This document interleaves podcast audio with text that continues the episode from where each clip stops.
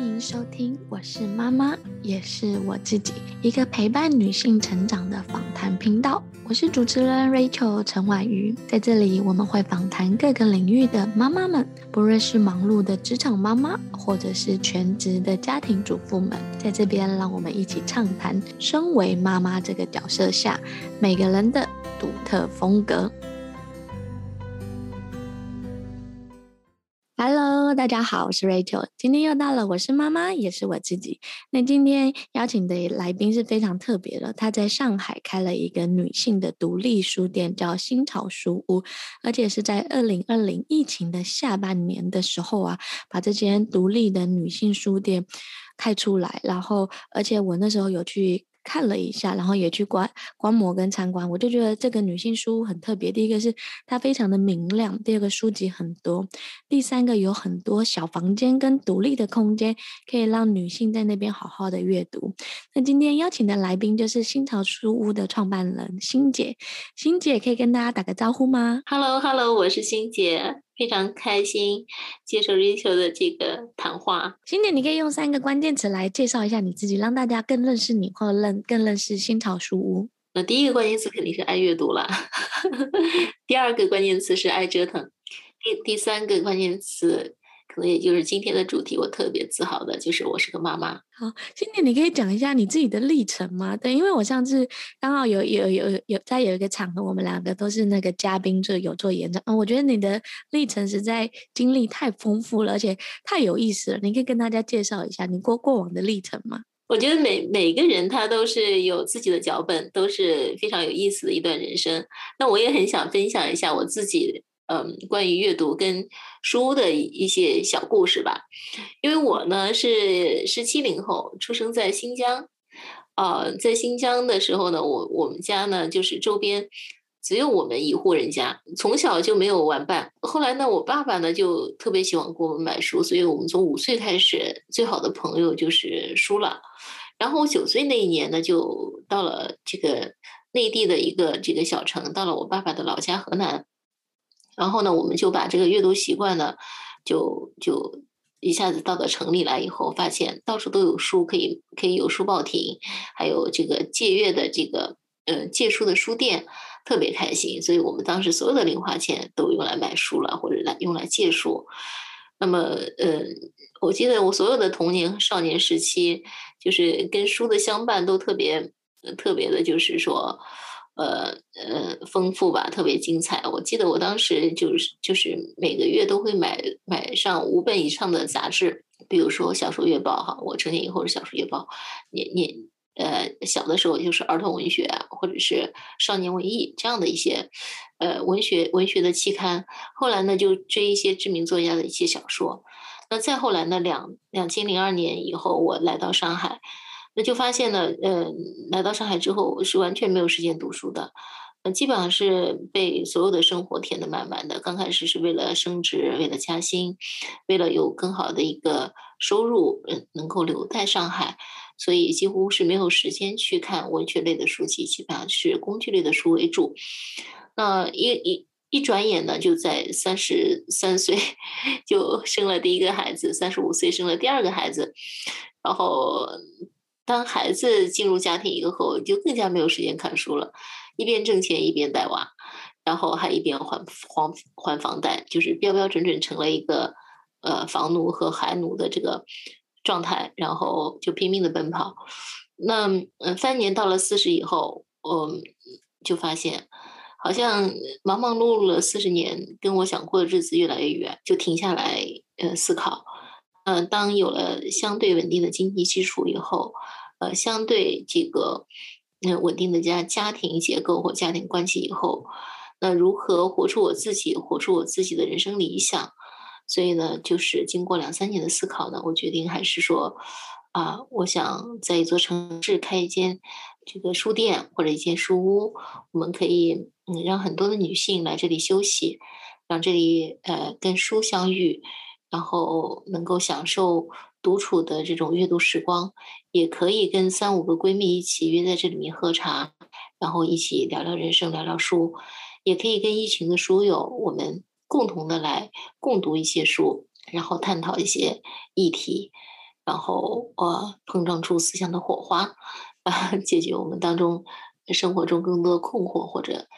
感受，呃，文字或者文学以及书给我们带来的美好和力量，啊，以上就是我的一些 想法和我的啊呃介绍。我觉得刚刚那一段啊，就是欣姐在讲她自己人生上半段的缩影，尤其讲到就是来大城市上海打拼啊，然后为了升职啊、加薪啊，为了留在上海，然后接着又有了孩子，然后又为了房奴、为了孩子奴，好像那一段时间忙忙碌碌都在为了家庭跟孩子做付出，忘了自己。想要过的生活跟日子，所以呢，他在四十岁的时候就重新想了一下，怎么样活出自己理想的生活，而开了新桃书屋这一个。我觉得这个就是现代当代女性很明确跟很明显的写照。接下来啊，可以跟欣姐讲一下，就是二零二零其实疫情刚过，而且你在疫情的下半段啊，就是就是年底的时候啊，还是把实体书屋开出来。那时候其实大家对于未来很多的不确定性，还有对于实体店啊，就是有限流啊，还有大家可能比较不敢出去做活动啊，你那时候怎么还敢在这个阶段然后开实体书店呢？嗯，说心里话的话，我也是非常担心和忐忑的。但是呢，我们觉得就是因为疫情呢，嗯，在我们人类史上，我觉得都是一个非常大的事件和变革，给我们的生活嗯和工作带来非常大的影响。因为疫情的关系呢，大家其实都非常的焦虑。那么在在这个疫情这个不能嗯，就是有很多限制的这种环境下呢，其实他更需要出来这个。嗯，去抒发一下心情，或者跟外界进行有些接触。如果能跟书接触的话，我觉得是嗯非常有意义和价值的。所以呢，我们嗯在呃疫情嗯相对明确的八月份，我们就开始进行筹备。我们的书屋呢，在十二月呃二十七号呢就进行了正式的一个开业。那我我们也不知道未来疫情会不会再来，再来一波对我们进行嗯二次冲击。那事实上也在一月二十四号的时候，呃，疫情确实也发生了，也确实对我们形成了一个冲击。那我们当时呢是呃有心理准备的，呃，但是呢呃遇到之后也确实感觉到还是有非常大的压力。那我们的人生也是这样子，就是有有很多的不确定性。那我们保持乐观积极的状态去面对，也是面对；保持这个悲观的状态面对，也是面对。其实我们，呃，现在看下来，我们还是挺过了这个疫情疫情二次反扑的这样的一个一个阶段。然后呢，三四月份啊，就是我们的所有的经营状况明显明显向好，那说明呢，我们的书还是满足了那个市场上很多女性朋友的一些需求啊。所以呢，就是觉得。有时候呢，可能让我们令我们害怕的呢，不不不仅仅是疫情哈，肯定是，呃，有可能有可能啊，呃，更多的是对未来不确定性的一个恐惧。可能我们是怀着这个边恐惧的心理，边去勇敢的去面对，呃，边乐观的去。呃，去积极的去改善的这样的一个状态，呃，去向前推进。今天你可以聊一下吗？就是说，你开书的梦想起源是在哪里？那最后为什么确定落脚是落脚在女性书店呢？因为其实在上海，其实独立书店文艺的气氛啊。非常的多，然后而且你又开在八号桥那里，也是一个文艺的地方嘛，对。因为最最后为什么选择落脚在那边？因为其实那边办公楼相对比较多，呵 呵对对。首先这个选址啊，我就是嗯，我特别选在了上海文化气息最浓的这个区域，靠近思南路嘛。然后八号呃桥呢又是上海的第一个呃文化园区，非常有特色。那我们很很想把这个上海的唯一一家书店落在最有文化，嗯，这个底蕴的一个区域，我们周边，呃，两百米之内就有三家书店，五百米之内就有五家书店，所以我们是书店扎堆的一个区域。我觉得能能在这里开也是非常非常，就是说荣幸或者开心的一件事情。我们可以跟相互的业态形成不同的特色，然后为呃读书人进行服务。那为什么要开一个女性书店呢？我是觉得呢，现在的女性呢，就是工作和家庭。进行平衡这个议题是就是非常非常大的一个挑战。其实当前的女性承载了这个时代独处的这个独有的这种欲望价值以及深情和理想。那我们嗯很想开一个这个女性书店，它能够因为我们的存在能够滋养女性，给女性更多的视角，更多的呃力量，能够接纳自己，能够活出自己。和绽放自己，所以这个呢，这个呢，也就是我当初为什么要选择女性书店这样的一个想法。可以聊一下，说，哎，你开店的梦想是，嗯，从什么时候开始就有？因为我觉得，呃，其实好多人都有一个开女性都有一个开书店啊，开咖啡店啊，开花店的梦想。你可以讲一下那个梦想的起源，是因为看了哪一本书呢，或者是看了哪个电影或什么之类启发你？然后，而且你真的是。去落实，因为我记得我们在上次演讲的场合里面，好多女性就为你鼓掌，说我们其实内心都有一个想要开书店或想要开咖啡店的梦想，可是只有你在场，我们大概有六十几位女性嘛，对，然后只有你是落落实实把这个梦想直接转换成现实，然后去逐梦踏实。对，我，我开书店的想法，我很小的时候就有。九岁的时候就有，就是很向往那种状态。哎，有书有茶有朋友有阳光有花，然后这个环境美美的，我坐在那这里面，啊、嗯，晒着发呆看书，跟作者对话，然后 接待朋友喝茶聊天，想着这样的生活很惬意很美好啊。那所以很想把这样的一个环境能够就是打造出来啊。所以呢。呃，可能小的时候一直是在这个想的阶段，那么到了当前到做的阶段的时候呢，呃，就就在想，哎，这个美美的地方，这样的理想的状态，比如说我们想打造女性女性阅读的这个理想国，或者爱阅读的女儿国，哎，这都是我们特别理想的状态。可是现实也很冰冷，就比如是疫疫情啊，巨额的房租以及呃各种的。这个人工的费用，卖书、卖茶、卖空间，可以带来盈盈利和可持续发展吗？其实我们在正在探探索。我们很想说，我们的女性书店，呃，不仅有传统书店固有的一些元素和固有的一些功能之外呢，我们更更想链接更多的女性的社群。我们呃，在开业以来，跟很多的女性社群呃。进行了链接，为他们提供了场地以及内容的服务。有时候呢，也也进行了一些换粉的服务，比如说这个妈妈不凡的社群，比如说新商业女性的社群，比如说就丽音女性的社群，啊，比如说我们好奇说故事妈妈的社群，呃，都是呃在我们书屋里面这个呃高频的举办了一些啊、读书会的活动以及。呃，这个领域里女性呃，这个独特的各种的文化的生活的一些活动，我觉得我们能承载这么多的呃社群，跟他们产生链接，呃，然后产生更大的价值，不但在空间里面能够相互的这个扶持和帮助，在空间之外，我们还有通过互联网的方式，通过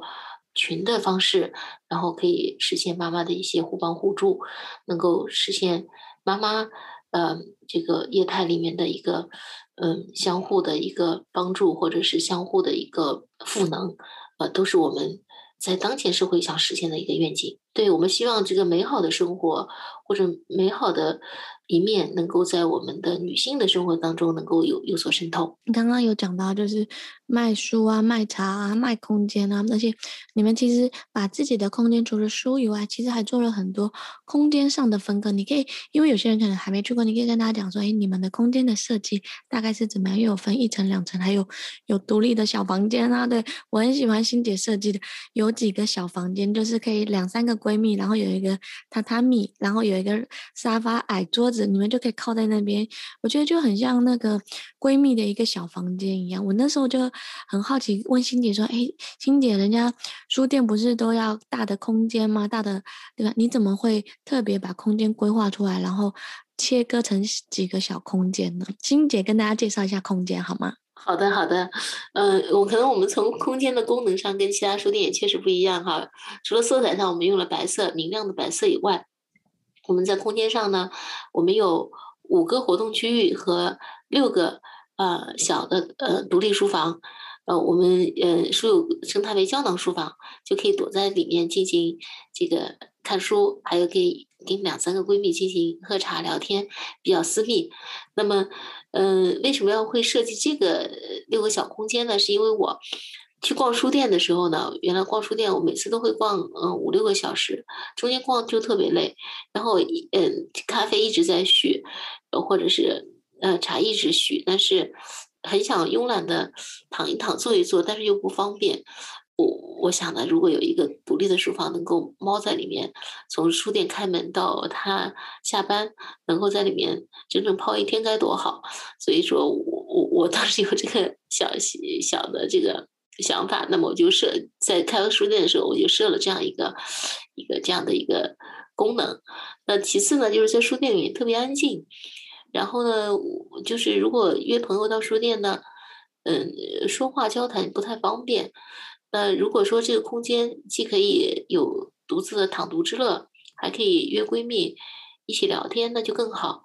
还有一个想法呢，就是我记得我带孩子去读书的时候，有孩子有时候会吵啊，会闹啊，会怎么样？那那我如果说我把他带到一个小房间里面，然后我们两个能够独处阅读的时光，也是很好的。我觉得跟妈妈们就提供这样的一个。这个小的一个空间，能够带孩子是，是我也是我我我特别想实现的一个理想。这是一个，这是关于小房间的一个功能介绍。那其次，我们还有六片六片活动空间。那第一片活动空间就是我们门口有一个小花园，我们现在叫它新花园。呃，我们就可以在外面举办沙龙。大概可以坐二十人左右。现在四月四五月份春暖花开的日子，所以我们有的有的时候室友会就会在外外面进行举办。那么走进走进来第一层呢，我们就是呃妈妈阅读的区域，就是育儿类的书和和我们的绘本。那我们希望在这里呃提供更多的这这种绘本沙龙的活动，包括呃绘本表演呀、游戏呃游戏沙龙啊，都是我们未来。未来的方向，所以一楼呢是呃大概可以容纳五十个人左右的一个活动空间，是亲子伴读的一个区域。那么二楼呢还有两片两片活动空间，是大概可以容纳二十到三十个人的活动空间，呃，是我们平常晚上办读书读书沙龙的区域，也会租借给其他的读书会或者其他的一些社团组织或者一他一些文化项目。我们呃来共同呃共创这样的文化氛围，我们成为共读共读的一个交流的一个文化社交的一个这个会议空间，分别叫新会议和新剧场。那二楼呢还有一片小地方呢，就是我们有六个独立独立的这个嗯写字台，嗯我们叫少年自习室。我们希望呢妈妈们呃这个陪娃做作业的时候呢。呃，也可也可以参加我们的活动，把娃放在旁边可以写作业。我们呃就是在三楼、二楼呢，我们就有设设立了一个呃专门是这个，或者我们自己过来办办公也可以，就是少年自习室可以让孩子们在这儿做作业，或者我们家长陪着呃一起办公的这样一个呃小的房间。那三楼呢，就是我最爱的一个区域，也就是第六。六块区域大概可以容纳八个人左右，那就是我的红楼专区，因为《红楼梦》是我的生命之书，我特别爱这本书。然后我把各种版本的《红楼梦》的这种书籍呢，都采购到我的书屋里来，供大家一起阅读、一起分享。那未来呢，我们也很想打造一个红楼社群，能在我们书屋里进行扎根和落地。所以呢，以上就是我们六个小房间和呃六个公共区域的。一个呃书屋的一个空间，那所以非常欢迎我们这个爱阅读的朋友能到我们书屋里来相聚。我觉得刚刚那个欣姐在讲这个，这个她，我觉得她在打造的真的是她的理想书屋，就像那个小胶囊的设计啊，就是胶囊房间可以让闺蜜啊，或带自己的孩子啊，或者是看书有时候累的，真的就是其实看书是一种享受，可是就硬邦邦坐在椅子上啊，或者是有些书店其实没地方，你就得窝在一个角落啊，然后久了其实会有一点。不舒服，可是我觉得他设计的这个，除了第一个是从自己也是一个用户出发，第二个是在想打造怎么样女性啊，或者是诶我们这些亲子啊、妈妈，或者是可以好好的休憩的一个地方，就进到那里，然后就会被黏住。我中间讲一个小故事啊，就是有一次我在那边带木马桌游的体验活动，然后就来了一个参加的朋友，他就说：“哎呦，这里多好，你不知道，我每天都自从开了这里，就是我每天都来泡在这里。小孩子去上课之后，我早上来，早上有活动我就参加，中午那就是吃个饭回来就在小房间里自己看看书，哎。”下午又有活活动，我就继续参加，然后参加完我就可以很开心的回家带孩子。那有些时候呢，就是周末的时候就可以带孩子一起来这一边，就是看看书啊。他就是说，这个书给了他很多的力量。就是这一段话其实是他在跟旁边新来的女性的朋友来参加我们活动的朋友介绍。我那时候就觉得说，嗯，真的就是一个。书店或一家店的实体店的诞生，其实真的会滋养很多人的生命，会给他的生命带来不同的发光，或者是让他找寻到新的希望或新的不不不同的看见吧。然后，欣姐，我想问一下，你刚刚说《红楼梦》啊，是你最喜欢的那个书，你可以跟大家介绍为什么是《红楼梦》，而且你特别打造了一个那样子的空间。我觉得《红楼梦》嗯，确实它是它是一一个嗯特别特别的一部巨著，因为它包含了呃里面的非常多的一些美好的部分。呃，我觉得，嗯，首先，我觉得曹雪芹这样的一个作家，他是他写《红楼梦》的视角，就是永远是饱含着特别多的慈悲，因为他每个视角呢，都对每个人物，呃，都做到了特别深入的一些观察，然后没有没有特别的评判，只有只有这个，嗯，这种特别走心的一些描述。嗯，我们可能在《红楼梦》当中呢，就关注的比较多的是我们的我们十二钗这样子一些主角，或者贾母这样的一些呃非常的这种比较比较就主线的一些人物，可能呃宝宝黛钗呀，然后贾母啊、王熙凤啊，可能都是我们特别熟悉或者是比较认可、印象深刻的人物。但是实际上，《红楼梦》里面它的这个。呃，文学的艺术价值是非常高，他写了非常非常多的小人物，小人物的一些心理，小人物的一些一些他们的生存现状，以及以及他们如何呃在这个环境下，然后呃进行进行他们这个理想生活的一些实现。那么在这个文学巨著里面，我觉得在当前的生活当中也是非常有意义的。其实我们当前可能生活中非常多的焦虑。五 G 时代好像，嗯，真的是越来越越越就是发达，越来越文明。嗯，实实际上，我们从《红楼梦》的视角来看，我觉得我们所所发生的一切，这部剧组都可以可以有所照见。那我我很想，嗯，就是举一个很小的一个例子哈，就是比如说我们当前妈妈特别担心这个孩子，嗯，到底是上国际学校好还是上公立学校好，呃，到底是素质教育好还是应试教育好？其实很多妈妈在这个议题上非常纠结和非常的焦虑。那其实，在《红楼梦》中就有呃非常多的这个非常典型的一个教育案例哈。那比如说我们在《红楼梦》当中，呃，素质教育非常典型的人物就是贾宝玉。那么，呃，应试教育很典型的就是贾兰。那贾贾兰的妈妈李纨，就是就跟我们现在的很多的这个。陪娃的妈妈就非常的近似，就是可能牺牲了牺牲了自己所有的生命价值，就是为了让孩子能够能够出人头地，能够有所作为。那么，我想这样的妈妈形象在我们当前社会也是呃非常多的。那还有像像贾母这样的，不是像那个王夫人这样的妈妈，那又是又又心疼儿子，对吧？又宠又又又宠爱儿子，一边希望儿子能够活出自我的这种。呃，天真和美好，那一方面呢，又想儿子在仕途上有所作为。那么这这样的妈妈呢，我觉得啊，那个呃也是很多。那我们可以从他们的成长经历，成长经历那个呃到最后的一个结局，可能我们如果去来读它的话，一定会有所感悟。啊，包包括包括贾环。哦，就是我们就说他们嗯三位兄弟的话，呃一位侄子啊两位兄弟一位那个呃侄子来讲的话，那就是其实嗯都有所跟当代社会吧，我觉得都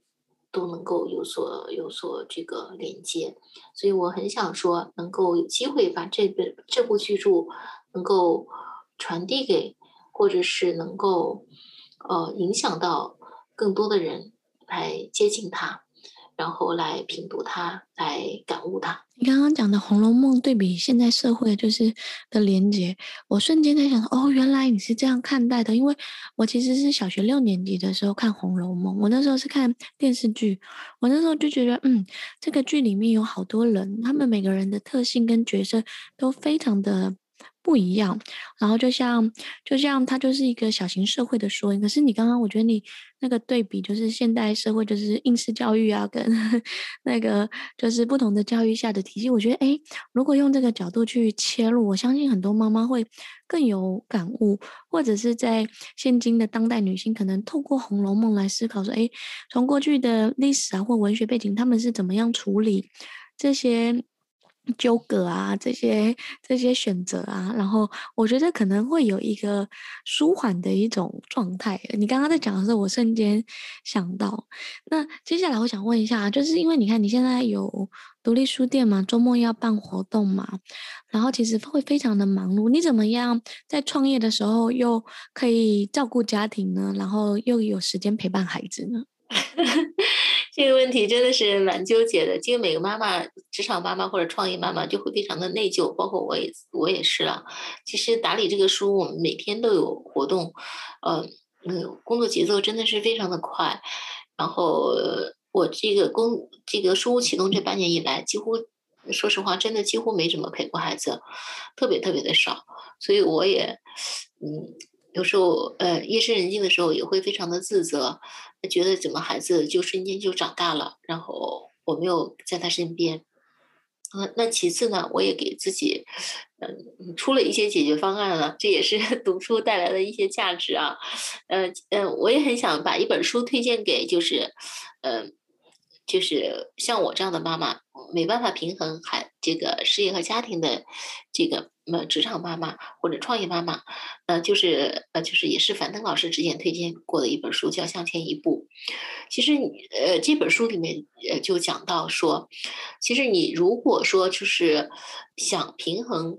从从一个点的这个角度上想平衡和事业和家庭。其实挺难的，比如说我今天二十四小时有几小时是陪孩子的，几小时是工作的，那其实是非常难做到的。假设我们把它平衡到一周里面，我们大概有多少小时去陪陪伴孩子啊？我们就变得容易做到。比如说，我们可以跟孩子约定一个陪伴日，呃，是周日啊、周六啊，还是某个某一天的晚上，可能我们双方都有空的日子，或者是呃都相对合适的时间，我们一起去。呃，玩一玩呢，去吃个饭啊，或者去在家里做做游戏啊，或者一一起读读书啊。那么我呢，我的计划是这样子，就是我我是想呢，在七月份的时候，我，集中五天的时间把他们带到青海去，然后没有手机的状态状况下，没有任何干扰的这样，呃。状态下，我们来一次旅行，因为我们老大呃今年小学毕业了，那么这次也是妈妈想送给他的毕业旅行。我们想把以以这种深度旅行的方式，这种陪伴的方式，然后来平衡平衡呃事业和家庭呃呃中间的点滴遗憾吧。我是这么做的，我也是这么想的。不知道 其他妈妈会会有什么样更好的方法，我也很想，呃，有有这样这方面的经验或者这方面的一些，呃，一些讨论。对，就是刚刚那个。欣姐介绍了那个《向前一步》，我觉得《向前一步》那本书出来，其实带动很多女性，因为她就是职场女性的代表，然后她自己也有三个，我记得有三个还是四个小小孩子，然后一起，然后她也一边照顾家庭，一边照顾老公嘛。那那时候，因为她老公刚好发生意外，然后要自己照顾孩子，所以我觉得，如果你没有听看过那本书，我觉得可以拿那本书起来看一看。第二个是，我觉得关于这个家庭啊，事物平衡，如果真的哪一天来看。这样是太苛求自己了。我们可以把时间拉长吗？就是按阶段性来分。我我我自己，我之前在做那个女性的那个人生设计的时候，我就会跟他们说，我们是取得一个动态平衡。就是什么是动态平衡呢？动态平衡的概念就是说，哎，我这段期间可能比较忙，所以我这段期间就以工作为重心。可是我会跟我老公、跟我的小孩说，哎，周末的哪一天呢、或者是接下来可能有连假，那就是我们全部的一起的家庭时光。我也会跟我的小孩说，哦，我哪几天要出差呢？然后后面我要做什么呢？我觉得其实孩子是。懂得的，我就会跟他说：“你看，你要去上课，对不对？那你要去上课，有你上课的任务；那我要去工作，也有我工作的任务。我觉得有些时候就是不需要太自责。对，我，我其实每一个那个来宾都会问这一题，是我也想让大家大家听一下，说，诶，每一个来宾是怎么样处理这一件事情，或他是用什么样的心态来安排这一个时间。”然后呢，那我再问一下啊，就是因为其实女性，你刚刚前面有讲到女性啊，滋滋养啊，自我成长啊，或者是自我沉淀，其实都非常重要。你怎么样在这些时光里面呢、啊，然后抽出一个有自己 me time，就是自己跟自己相处的时间，给自己疗愈啊，充充电啊，放个松呢？我就是我，我就是在出租车上听音乐呀、听《红楼梦》的那个里面的插曲主题曲。还有听心经，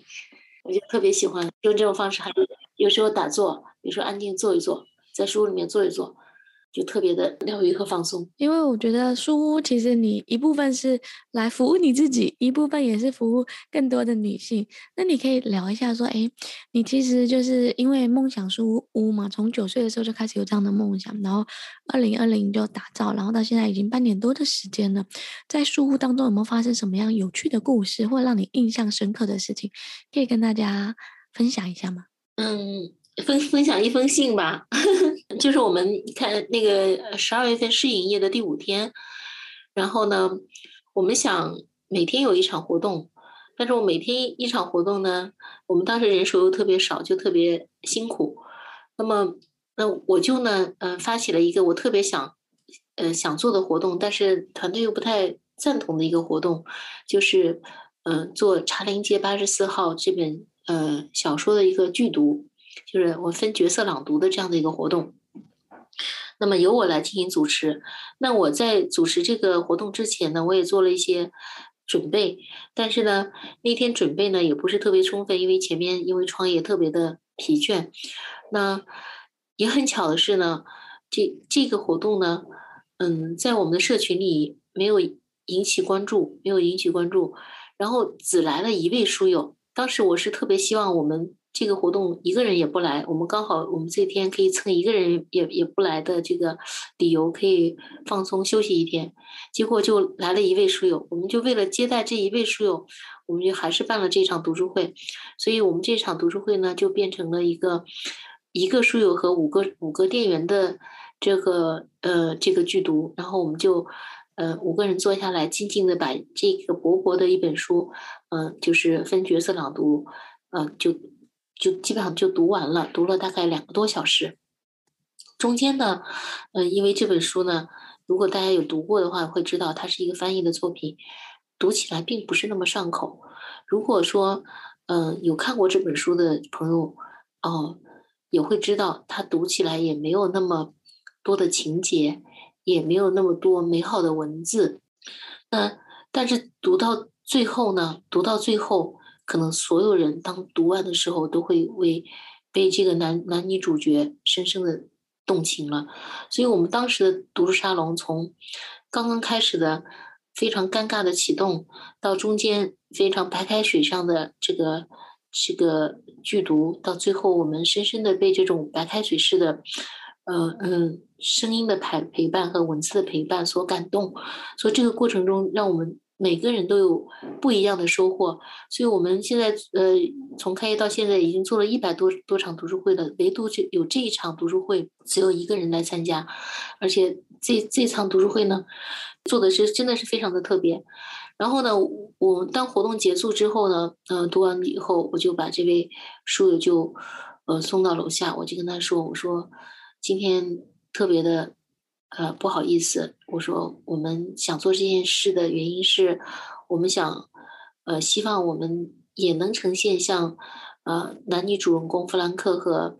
和这个哎主女主角叫什么？不然一下子忘记了。就能够有长长二十年的通信，店员和书店的通信。呃，我们想拉开这个序幕，没想到只有你一位书友来。那这是我的一个愿望，我们做这个读书沙龙的愿望，包括我们书屋门口一个邮筒。我希望呢说，你对我们书屋有什么建议，有什么想法，你能不能写一封信给我？嗯，然后用邮寄寄信的方式给我。然后那个书友说行，好的，然后感觉答应的有有点勉强，然后然后就走了。那结果一个月之后，就在我们开业的那一天。就是差不多将近呃一月份了，二十多天之后，我们真的收到了这个书友的来信，然后 这个书友他说，他说现在现在写信真的是非常费劲，他他开头是这么写的，他说去邮局呃寄信和买邮票都是非常费时间的事，呃，然后说他来报名参加我们这个活动的时候，他说居然我都没有看点评我就来了，然后没想到就就我一个人来的时候是心情非常的这个。失落的结果呢？结果呢？我们这样的一场读书会呢，也特别的、特别的让他有特别多的感触，因为他在呃忙忙碌碌的工作中，他也有很久很久，有十几年的时间没有这样静静的去完完整整的去读一本书了。所以他说，我们跟他的陪伴，他也也记忆深刻，也很感谢我们。所以我们收到这封信的时候，哎呀，我觉得，哎，真的呃百感交集吧，非常多的这个。感触。后来呢，我我在大年初一，就大年三十的时候，我我我忙忙碌碌停下来，我也给给他写了一封回信啊。然后我就说到我我我想实现梦想的路上有多么坎坷。我说我我说我其实也挺想给你寄信的，结果这信真的没有像顺顺丰来取快递，打个电话在手机上下个单这么方便。我说我光去邮局。然后光来静下来给你写信这件事情就就呃搁浅了好几次，然后我决定不，我给你的回信不能翻年，然后我决定我在在大年初一之前我必须给你写一封回信，然后结果写写回信这封信呢结结果被退了两次，过了几天这个信被退回来了。退回来了，然后说说没没收到什么之类的，然后后来呢，我又我又反复又寄给他了一次，后来他终于收到了，然后我们觉得这个在当前是可以来写信和寄信，就变成一个非常有趣的一件事情。我们真的很希望说这样的活动见字如面或见字如晤的活动能够。哎，能够在合适的机缘能够再启动，呵呵，就分享一个能启动的一个故事吧。但是也也非常有温度，我觉得这个这个，在我心里，我觉得那那个鼓励的种子，那些宽容和包容的种子，我觉得啊，让我非常有动力去来面对未来的所有一切。我觉得刚刚欣姐讲那个故事啊，就是因为以前书信啊、寄信，感觉就是一个啊很。理所当然，然后到现在快递啊，还还有闪送啊，好像就便利成为现代人的必需品。可是当我们回到书信，你可能还要找信纸啊，然后想说邮票还要配合邮局开票开门的时间 去贴邮票，然后还要找到邮筒去寄。看似以前就是看似这种很生活很简单的事情，其实就变成了一个新的 体验跟新的体悟，让我们去重温这种说，哎。单纯而美好的生活，对不对？对，关键还有等待。其实重温书信的温度，我们其实很想说，你写信的时候，你你是笔和心的连接，然后你跟他他读信的时候，也是一个心和心的这种连接。好像我们现在微信、电话、语音都好像交流起来都都好随意。我记得我们当时还有上学的时候还有笔友，我们都是。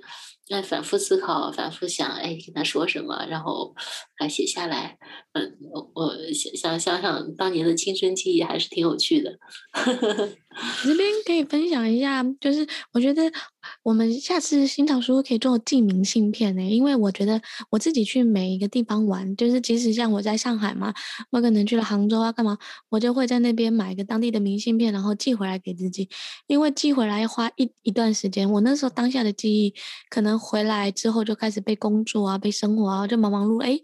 过了一两个礼拜，也就是甚至一个月，突然接到一封信，就就会重新回顾跟重温那个记忆。我觉得新潮书，因为那个邮筒一直都在外面嘛，我觉得你可以办这样子，就是可能写给未来的自己呀、啊，或者是写给明年的自己啊之类的。那我觉得这个过程其实不是。就是等于是自我对话的一个过程，也是跟未来的你做一个连接，可能就不用等这么久了，就不用那么麻烦，还要有邮局之类的。对呀、对呀、也也也也是也是可以，也是可以。我们我们有做过这样的写作沙龙，但是我想，嗯，觉得还是生活还是需要有仪式感，有这样的明信片的这种记忆。还有我们微信朋友朋友圈这样的载体，电子载体，还是我们实物的这样的载体，我觉得这个这个明信片和信纸和这种实物，我觉得真的是非常珍贵的一段记忆。我我们岔开一个话题，就是你你你知不知道那个很多的富豪他们会有自人的自己的保险箱？嗯，那么自己保险箱我，我我听说的，我是传闻的啊，就说这些他们嗯，这个很有钱的富豪，他们的保险箱，呃，通常不是用来放什么钻石啊，什么特别贵重的东西，通常是是放放特别珍贵的这些书信和记忆，比如说孩子当时出生的一些照片呀，或者他们小学时候的一些文章啊，或者自己的一些嗯这种私人物品和信件啊，大部分。据说放的都是这些，所以是保险箱不是用来放钱的，是用来放记忆的。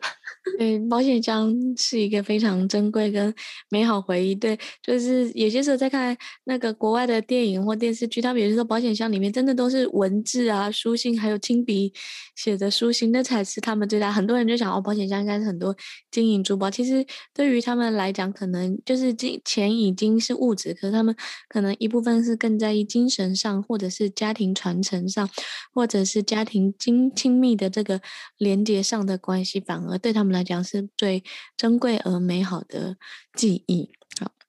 那在这边呢，我来问一下欣姐，就是哎，你刚刚有说，其实书店嘛，你们的经营其实有办很多活动。我上次欣姐跟我说，一个周、一个周、一天、一个一周时间，大概会有二三十场活动，我就觉得哇，这个活动量超级的大哎。你是怎么样组织这么多活动呢？然后还有就是组织活动是一个，第二是怎么样可以有招募源源不断的人来参与这样子的活动？因为，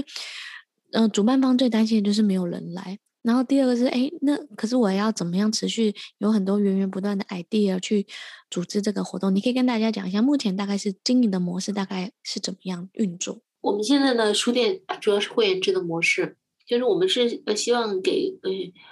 呃会员提供这个呃空间服务之外呢，有人和人之间的链接，所以我们是希望他每天如果他来，他都有都有一些读书会的活动能跟他相遇。那假设他今天心情不好，可能会到我们这边聊一聊、谈一谈，跟书友呃沟通沟通，或者是我们学习一下，我们就。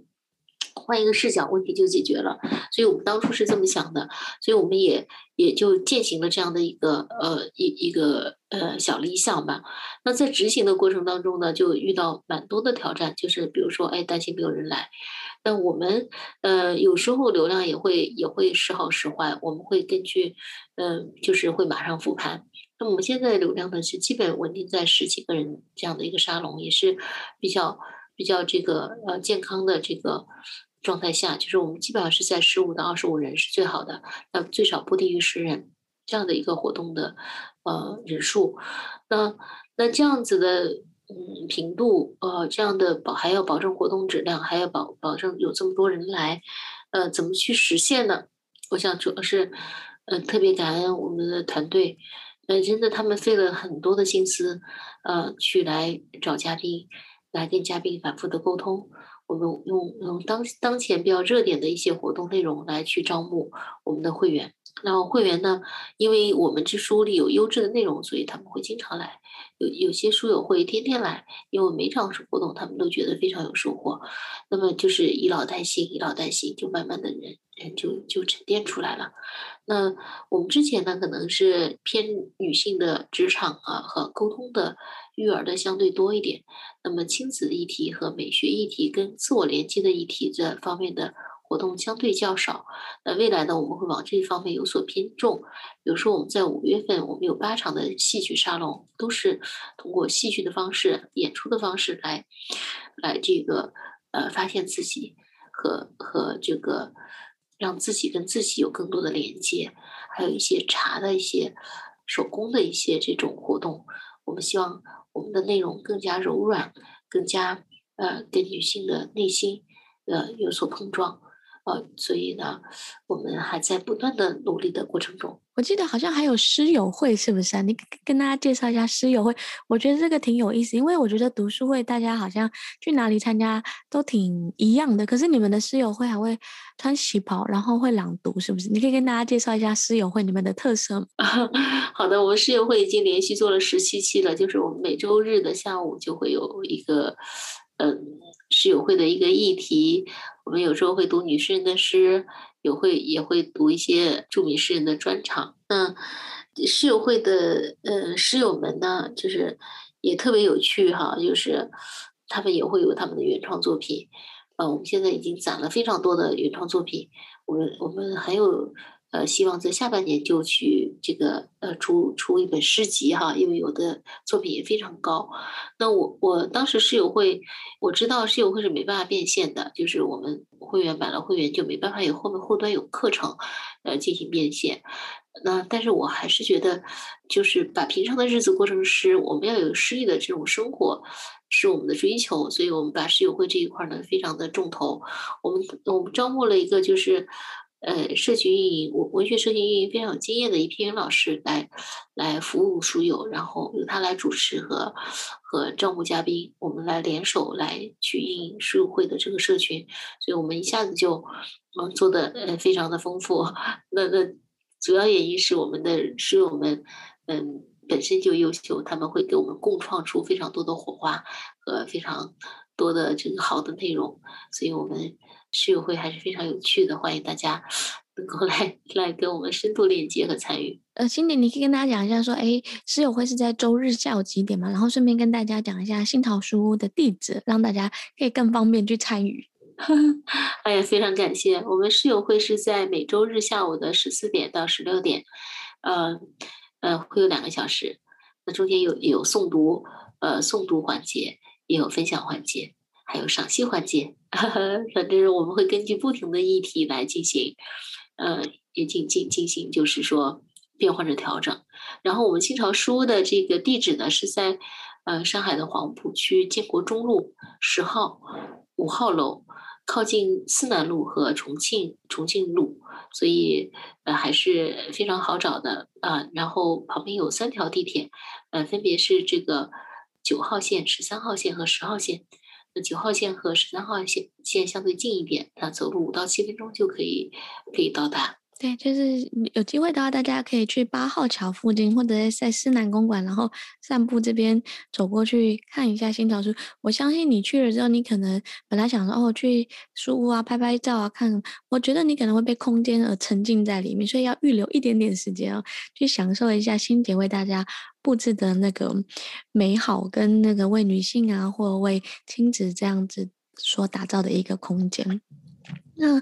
最后啊，我后面来问一下，就是说，嗯，像现在啊，就是你有没有推荐一两本书给可以给妈妈或者是给女性的书籍，让他们自我做疗愈啊，或你觉得还不错的书，然后推荐给他们看？那首先我肯定是先推推荐《红楼梦》啊。可是因为《红楼梦》太厚啦，有些妈妈就会说：“哎呀，太厚，有没有薄一点，或者是现代版一点的呢？”那我我我我依然会推荐《红楼梦》哈。如果看不下去，我觉得可以可以听呃蒋欣老师讲《红楼梦》，我觉得嗯、呃、他讲的还是非常棒的啊，非常精彩的，可以换一种方式来来跟这个书进行链接。那其次的话，呃，我比较推荐的书。呃，给妈妈推荐的书就很多，就很多。如果只说一本的话，那还是正正面管教吧。正面管教，因为因为确实太经太经典，或者是非暴力沟通，我觉得都是非常经典的呃书籍。呃，有全球的传承，还有时间的这种验证。呃，妈妈们应该人手备一本。就正面管教和非暴力沟通，就呃，是我比较想向妈妈进行推荐的。那你可以用一句话来定义妈妈这个角色吗？我觉得妈妈这个角色，就像我们会觉得把大地会比作比比作母亲。那如果当了妈妈的这个角色，我觉得就应该像大地一样包容，可以让万物进行这个生长。OK，就是其实妈妈就是一个像大地包容我们一样，那妈妈也是来包容我们的孩子、我们的家庭，还有我们的另外一半。那最后你可以跟大家分享说，哎，二零二一啊，未来新桃书会有什么样的发展吗？还有是有什么样的规划的吗？我们是希望。嗯，我们书能够越来越美吧。我们二零二一的规划是说，我们希望用美的战略来呃吸引一切。呃，我们希望来到书屋的妈妈们都越来越美，呃，外在越来越美，内在也越来越美。我们希望用美来去进行与与与世间万物进行连接，所以以美以美之名，以书为美。然后，让更多的妈妈、更多的女性遇见美好，就是我们啊 我们的愿景吧。新创书读出生命之美。哎，我觉得就是以美之名，因为每个人对于美的定义不太一样，可是对于美的追求跟对于美好的事物、美好的生活，还有美好的期盼，这都是一个引领我们每天有持续有活力啊，跟有动力，然后持续的去创造跟持续的去面对或迎接不同的生活。那最后呢，你可以给一些新手妈妈、全职妈妈在家庭教育上啊的一些家庭教育或者身为妈妈这个角色的一些建议或心得分享吗？我我觉得呢，嗯，比如何平呃这个平衡事业和家庭这个议题更重要的是如何活好我们自自己。所以我很希望说，我们呃妈妈在为家庭。呃，为工作付出的同时，呃，更加关照自己，呃，更加关爱自己和关关注自己让自己先好起来。对，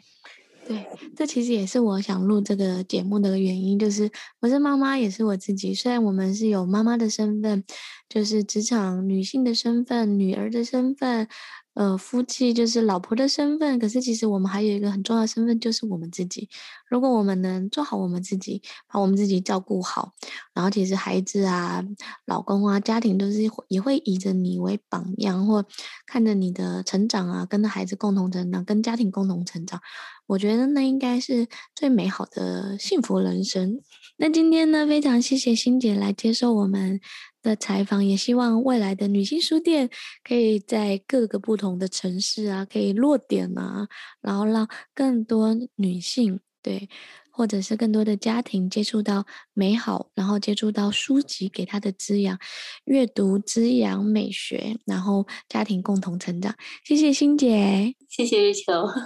谢谢。谢谢大家收听这一集的《我是妈妈，也是我自己》。成为妈妈是一件美好的事情，用喜欢的样子过好日子，用舒服的方式过好生活，用自在的心态过好人生。欢迎留言与评分，并转发给你的好朋友们，一起陪伴女性成长，成为你专属的在线闺蜜。愿在这里能够找到一份属于你的温暖。拜拜。